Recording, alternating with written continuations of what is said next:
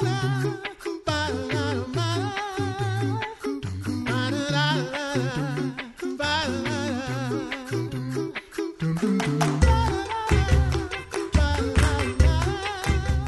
You're listening to the Coffee Hour. I'm Andy Bates. I'm Sarah Gulseth. It is Veterans Day, and we have a wonderful story to share with you today, and we'll do that in just a moment. Thanks to Concordia University Wisconsin for supporting the Coffee Hour. Find out more about Concordia University Wisconsin at cuw.edu. Live uncommon.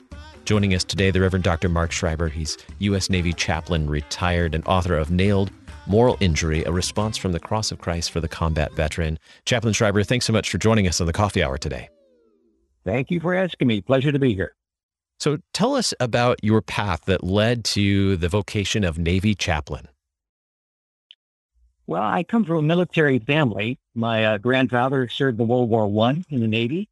My dad served in World War II as a pharmacist mate, which is the Navy's term for medic for three and a half years in combat. Dad was part of the first beach battalion in the Mediterranean and did beach landings at North Africa, Sicily, Salerno, Anzio, and southern France. So those are all big places, and the uh, pharmacist maid usually goes in about the second or third wave to, to set up shop on the on the beach and take care of the wounded. My older brother Neil was a Marine in Vietnam, two tours of combat there, and he had uh, consequent issues, depression, and other things throughout his life. So and then myself from uh, 1980 to 2005. So it's, I think it kind of runs in the family, and it's a uh, exciting career opportunity. And I was glad, and I wouldn't trade it for anything in the world. Mm-hmm. Can you share the the who who you served as a Navy chaplain uh, during your time in the service? Sure, Sarah. Just a couple of highlights. My first tour of active duty was 82 to 85. That was with Marines uh, Marine Air Group 29, which was stationed uh, contiguous to Camp Lejeune in North Carolina. And you may remember 1983 is when the Beirut bombing of the battalion barracks went down. We lost the 241 Marines in that one blast, which was the biggest loss of life for the Marine Corps since Iwo Jima in World War II. I was stateside when it happened, and we had uh, to make all the CACO calls, which is the Navy acronym for when you go to the family with another officer and you break the news to them uh, that the Marine is not coming home. So we, we did that. And uh, for about two or three weeks, it was a, a terrible, difficult time. Following MAG 29, I served aboard a brand new aircraft carrier called Theodore Roosevelt. Still afloat to this day. When you're the first crew to take a brand new ship out and get it dirty, you're called a plank owner, which is a distinct honor. And not every chaplain can claim that honor. So I'm proud uh, of that uh, set of orders and that event for about 30 months most of which time was spent at sea. And then I had reserve time as well, multitude of reserve billets with the Marine Corps. And my last duty was four years of active duty with the Marines in the recruiting command based in New Orleans, responsible for about 900 Marine Corps recruiters that would seek to get applicants out of our public high schools to join the Corps. So those are some highlights of what I've done I've been. What would you say, through your experience, did you learn about combat veterans as a chaplain? Well, I think two words describe the combat veteran best, and I would call it selfless sacrifice, right? So the, the combat veteran and anyone who puts on the uniform is potentially saying the same thing that I'm willing to put myself in harm's way for the sake of others. And the others would be not just those that fight alongside me, but my family, the way of life, our country, our constitution. So that's a uh, it's a noble effort, and I think you would agree it's very Christ-like in its attitude. So you don't know what will happen to you at combat, and to fight with that kind of a commitment of sacrifice selflessly for others is truly a, a warrior's code uh, that they seek to emulate and keep intact as they fight. So I think that that's what I would say. Hmm Now, the author of the the title of your book is "Nailed: Moral Injury: A Response from the Cross of Christ for Combat Veterans." Can you uh, unpack what what moral injury means? A moral injury is a term that the VA, Veterans Administration, has coined via their counselors about 10 years ago now. And we would call it issues of conscience in the church. And issues of conscience, well, the church has dealt with issues of conscience since the church began, or if you want to take it all the way back to Adam and Eve, uh, we know what issues of conscience are all about. So the VA uses that idea, that concept, and calls it moral injury. And basically, moral injury is this it is not PTSD. This is what the VA has discovered through extensive counseling. It is a it's a syndrome of guilt and shame, of self-handicapping behaviors that flow from the guilt and shame, uh, of anger and of demoralization. And why is that? It's because that somehow in combat, things have been transgressed morally. Deeply held beliefs in the warrior's mental makeup have been transgressed. And because of that, the conscience is uneasy. It's trouble. Or it accuses the veteran. And that's more, that's distinct from PTSD, which is basically a, a trauma based event in which uh, big blasts and violence wreck the body injure the body physically. And there's a special treatment for that as well via the VA. But moral injury can be an invisible wound. The veteran can look perfectly normal, but inside his heart, his mind, his conscience is churning negatively against him. And he can't get he can't get away nor resolve certain thoughts after combat. Now, you mentioned that this is not PTSD, but different from that. Many of us are probably familiar with PTSD. That's been a term that think we've known for over a, well, probably two decades now that, that we've been familiar with. How then would you say is moral injury different from PTSD?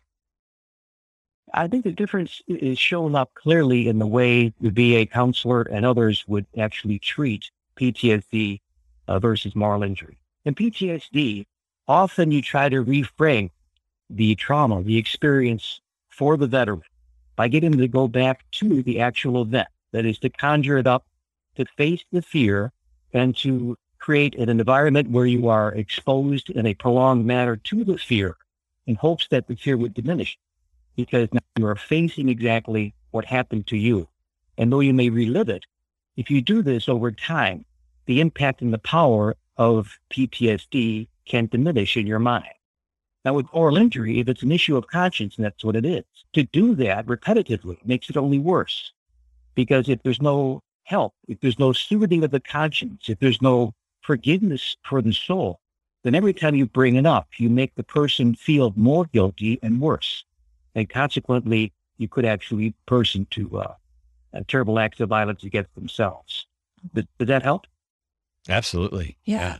yeah. that's a very interesting difference uh, in how these these combat scenarios would affect somebody in both uh, well in body mind and spirit that that there are a lot of, of consequences that, that happen when when our soldiers are on the battlefield. What role does moral injury play in the significant number of suicides of, of combat veterans in the us before i answer that let me let me add the, this uh, this point that out of all of uh, the folks that served in combat, especially in Iraq and Afghanistan, one should not guess nor surmise from that that everybody comes back automatically with moral injury.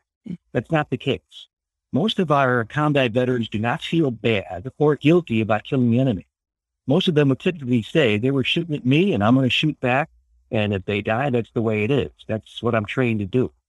However, combat is unpredictable and it's a toxic stew to the conscience and things happen in combat that you can't control or you think that you could have controlled and it just went awry. So there are things like collateral damage. Innocent people die and it's unintended. One of the interviews in the back of my book, in the book Nailed, talks about the fact that often the bad guys, the terrorists, would come out of their homes in Iraq and Afghanistan or the neighborhood, whatever, dragging some young child and placing them in front of them as a human shield mm. and then shoot over their heads at our Marines. Now, if you're in a firefight, you can't just stand there and, and wait for the guy to stop shooting. You shoot back because loss of life will, will soon occur on your side. And as you do that, the loss of that child may be taken. That's unintended, but it's collateral damage. And if you know that you're the one that pulled the trigger, you got to live with it. And you live with it for the rest of your life. So those are those are troubling issues. That's just one example. Uh, there's there's many things that happen. You go back to Vietnam, you call it an airstrike. You, against a village that was attacking your folks in the field. You go back and inspect, and you realize that in that airstrike, innocent uh, old men and women and children and infants died as well, and you got to live with it. So, you know, war is a toxic environment. It probably 20 to 25 percent of our folks according to VA estimates, will come back with some issues of PTSD or moral injury or both combined. So it's a big issue. The 2.7 million that have served downrange in Iraq and Afghanistan, we're talking about 500,000 people uh, just from these last two wars. And then the suicide rate that the VA has done extensive, extensive uh, interviews. They've looked at the records of 55 million vets here recently, and they came to the conclusion that 20 to 22 veterans a day in this country take their life. That's equivalent to about uh, 6,000 a year. And when you consider that loss of life out of a pool of about 43,000 Americans who take their life every year, that's a high suicide rate, way too high. Then you add the fact to the study that of those 22 a day, that 70% of the vets are 15 years and older. Now, you would think that if you had issues of, of conscience after combat and you couldn't live with yourself, that you probably would take your life sooner rather than later. But here you have vets who are far removed from the battlefield, 15, 20, 30 years out from their last combat experience, taking their life. And why is that? I think it's because the conscience, it, it morphs over time. And these thoughts of combat come to your mind, either you recall them deliberately or they just intrude upon your heart. You can't get rid of them. And as a consequence, the only way to stifle the voice in your head may be to take your own life. Now, nobody knows what a, a suicide person is thinking when they actually take their life, but the evidence seems to point in that direction. Hmm. We're learning about moral injury today with uh, Reverend Dr. Mark Schreiber. He's U.S. Navy chaplain, retired, and author of Nailed Moral Injury, a response from the cross of Christ for the combat veteran. We have more to learn about moral injury, and particularly what does the Word of God and the cross of Christ have to do with this? What does it speak to those um, who've experienced moral injury? We'll continue the conversation here on the Coffee Hour in just a moment. I'm Andy Bates. I'm Sarah Gulseth.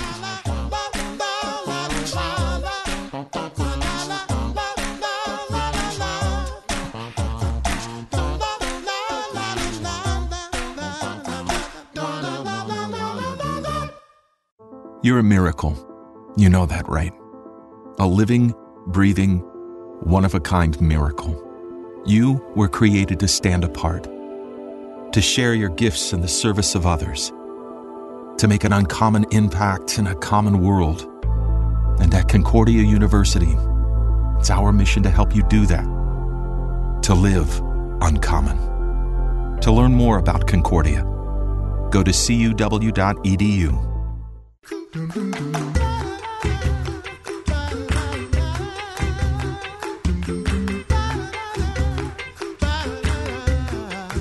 back to the Coffee Hour. I'm Andy Bates. I'm Sarah Gulseth.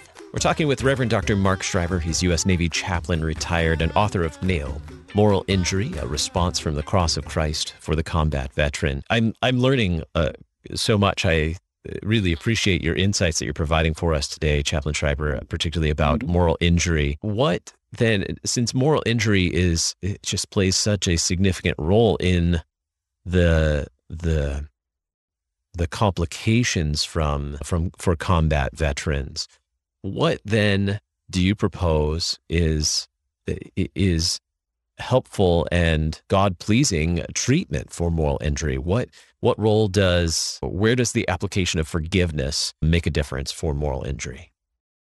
Well, they're excellent question. In the counseling world of VA, they are not, as you can imagine, commissioned to preach the gospel. Mm-hmm. I mean, that's not their lane. That's not what they do. Now we have Christian chaplains who serve in the VA, and that certainly is their task to preach the gospel, to counsel with the gospel, and so on.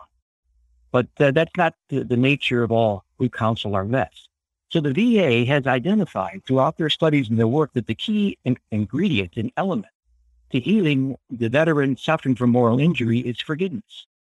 And further, they would define that as self-forgiveness.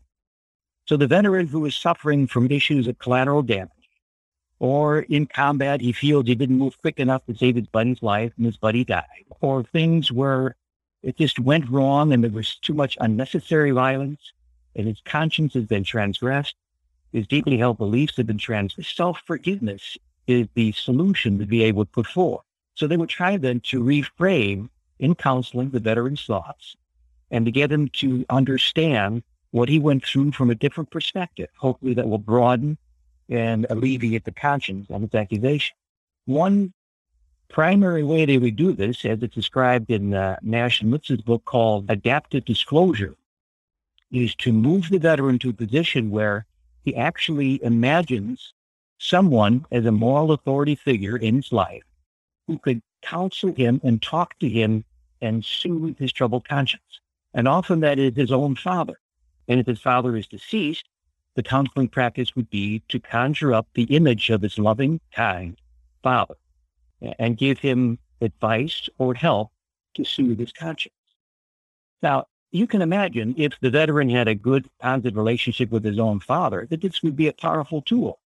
Because for most of us, if mom or dad say, well, it's okay. This is what happened to you, but you know, there, there's uh, forgiveness and some things couldn't be helped and I forgive you and so on. It would soothe the person's conscience. So it works. But does it work deep enough? And does it work long enough? Right? That's the question. So for the Christian counselor, what's the difference? The cross of Christ is a different reality. It is not a conjuring up of a mental image of a heavenly father who's dispensing forgiveness like Santa Claus. It is rather the reality that in the cross of Christ, God has redeemed the entire world He's redeemed all of the toxic stew that is called war. He's redeemed every atrocious act in war through his cross. So the veteran has to be led to a greater and deeper understanding of the cross of Christ, where this, this man from Nazareth is tortured and beaten and crucified in such a bloody, ugly way that that cross is actually God's answer to his soul and is greater than anything he has seen or done in combat. Now, that's easier said than done. But that objective cross is a transcendent reality. It's not a floating, foggy, self-made forgiveness, but a reality that must penetrate the mind of the combat warrior. Does that answer the question? Yes. Absolutely. Yeah. yeah. Yeah. Tell us more about about that. How do you bring the word of God and the cross of Christ to those who are uh, really suffering from this moral injury and, and really struggling with that? It, it, the, the key word, Sarah, is conscience. And this is all written up in my book uh, in detail. Everybody has, let's, let's start here. Everybody, according to uh, God's word, and I think just by empirical evidence and observing people, everyone has a sense, a basic sense of right and wrong. We call it natural law. So everybody knows basically you shouldn't kill your neighbor for no good reason. You know, you shouldn't steal, you shouldn't adulterize, and so on. So there's a basic sense of right and wrong. And in addition to that, everybody has a conscience, a police in their head, between their ears, that says you shouldn't do this or you should do this. All right. The problem is, is that conscience may be normed incorrectly to a sense of right and wrong or to some higher authority. And if the conscience does allegiance to a higher authority that is not in harmony with God's word, there's big problems. For example, from scripture, Paul the apostle he thought in good conscience before his conversion, what? That he could torture and kill and separate Christians and get rid of them. In good conscience, he did, because his conscience was falsely normed to a wrong truth, truth as he saw it. When you look at the uh, terrorists in 9-11, planes in the buildings uh, committing suicide and murder and mayhem, their conscience was falsely normed to the Quran, falsely normed to a an ideal that told them if I sacrifice my life for God, I will be instantly transported into paradise as a martyr. All right. So the conscience is key. It has to be normed correctly. And this is where the counselor must be skilled and adept at bringing the cross of Christ home to the veteran and to his con- that conscience then has to be normed in this sense that the cross of Christ is greater than his accusing conscience. Again, it's easy to say, but the counselor has to fight against all of the barriers the warrior would throw up, all of the, the I can't forgive myself attitude, or the warrior, the combat warrior saying, well, I'll make up for what I did. I will amend my life. He has to go against all of those thoughts and somehow lead him at the foot of the cross. So the veteran looks up and realizes that this bloody mess of a man is greater than anything I went through. And this cross of Christ and what he did for me forgive his mind sins. When he believes that and stays there, his conscience will be healed and begin to be healed and stay there over time. It's not easy, of course, but that's the answer. How do we, as civilians and brothers and sisters in Christ, care for our neighbor veterans, especially you know combat veterans? What are the do's and don'ts? What are the things that we need to know um, when when caring for, when just being neighborly to our brothers and sisters who are combat veterans? Well, first of all, American culture and attitudes toward the veteran have changed since Vietnam, thank God. Uh, the days are gone when those in uniform would be seen at airports back in the 70s and they would be spat upon and cursed at and called baby killers and all the rest of that stuff. So that's gone from the American psyche, at least at this point in time. That's a good thing. However, the pendulum can, you know, go too far to the other extreme. There's no need to to pity the devil. There's no need to, to think that because he went in the war that he's broken, he can't think straight, he can't do anything. So pity is not the answer. On the other hand, there's no need to idolize him or to say that this is a Superman, a superhero, and my God, look what they did, and who who could do this? And it's true. I mean, there's only one percent of the whole nation is actually in the in uniform and under arms uh, right now. About 2 million, 2.7 million, maybe under arms out of 350 million Americans. That's a very, very small percentage. So don't pity, don't idolize. However, realize that you should thank him for his service, him or her, should honor what they did, and that's good. But now, if you understand uh, what could happen in war, how it can be so toxic to a person's conscience, be aware of the fact that as you compliment them, they may receive it graciously, and they may be saying in their heart and mind, if you really knew what I did, if you really knew what I saw, if you really knew what I didn't do and should have done, if you really knew how I feel in my conscience, maybe you wouldn't be so proud of me. Maybe you wouldn't be so kind and so honored.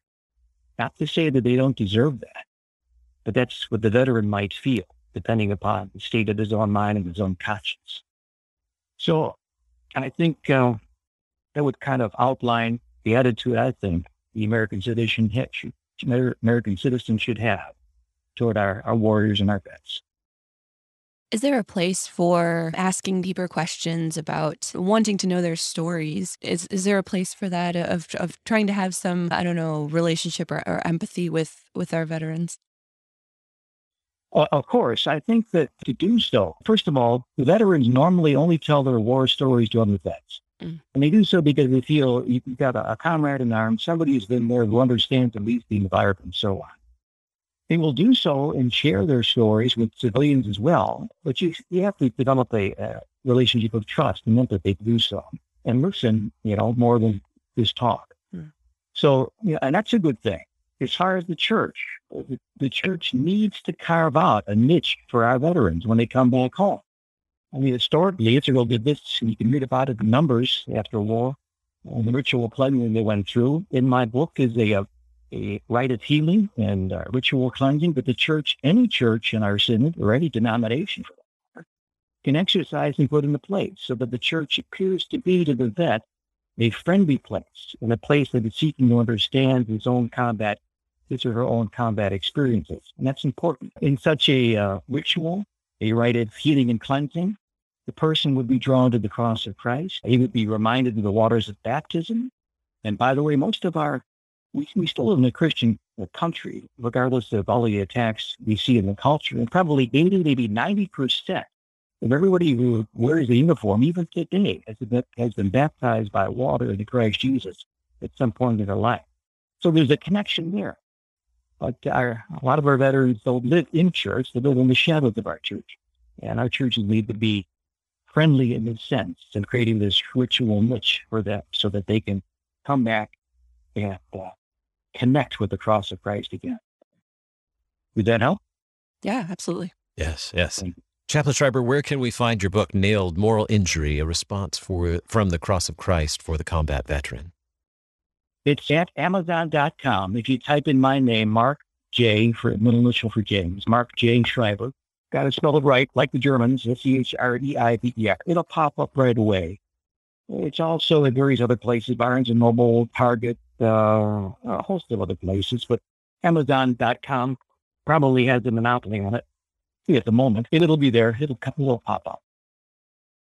Our guest today, the Reverend Dr. Mark Schreiber, U.S. Navy chaplain, retired, and author of Nailed Moral Injury, a response from the cross of Christ for the combat veteran. Dr. Schreiber, thank you so much for being our guest on the coffee hour today.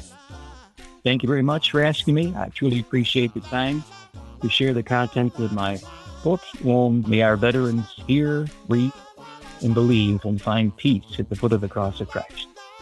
You've been listening to the Coffee Hour. I'm Andy Bates. I'm Sarah Gulseth. The Coffee Hour with Andy and Sarah is a production of KFUO. To support the Coffee Hour and KFUO Radio, visit kfuo.org. You can also text KFUO to 41444 or send an email to gifts at kfuo.org. And you can call us at 800 844 0524. KFUO. Christ for you, anytime, anywhere.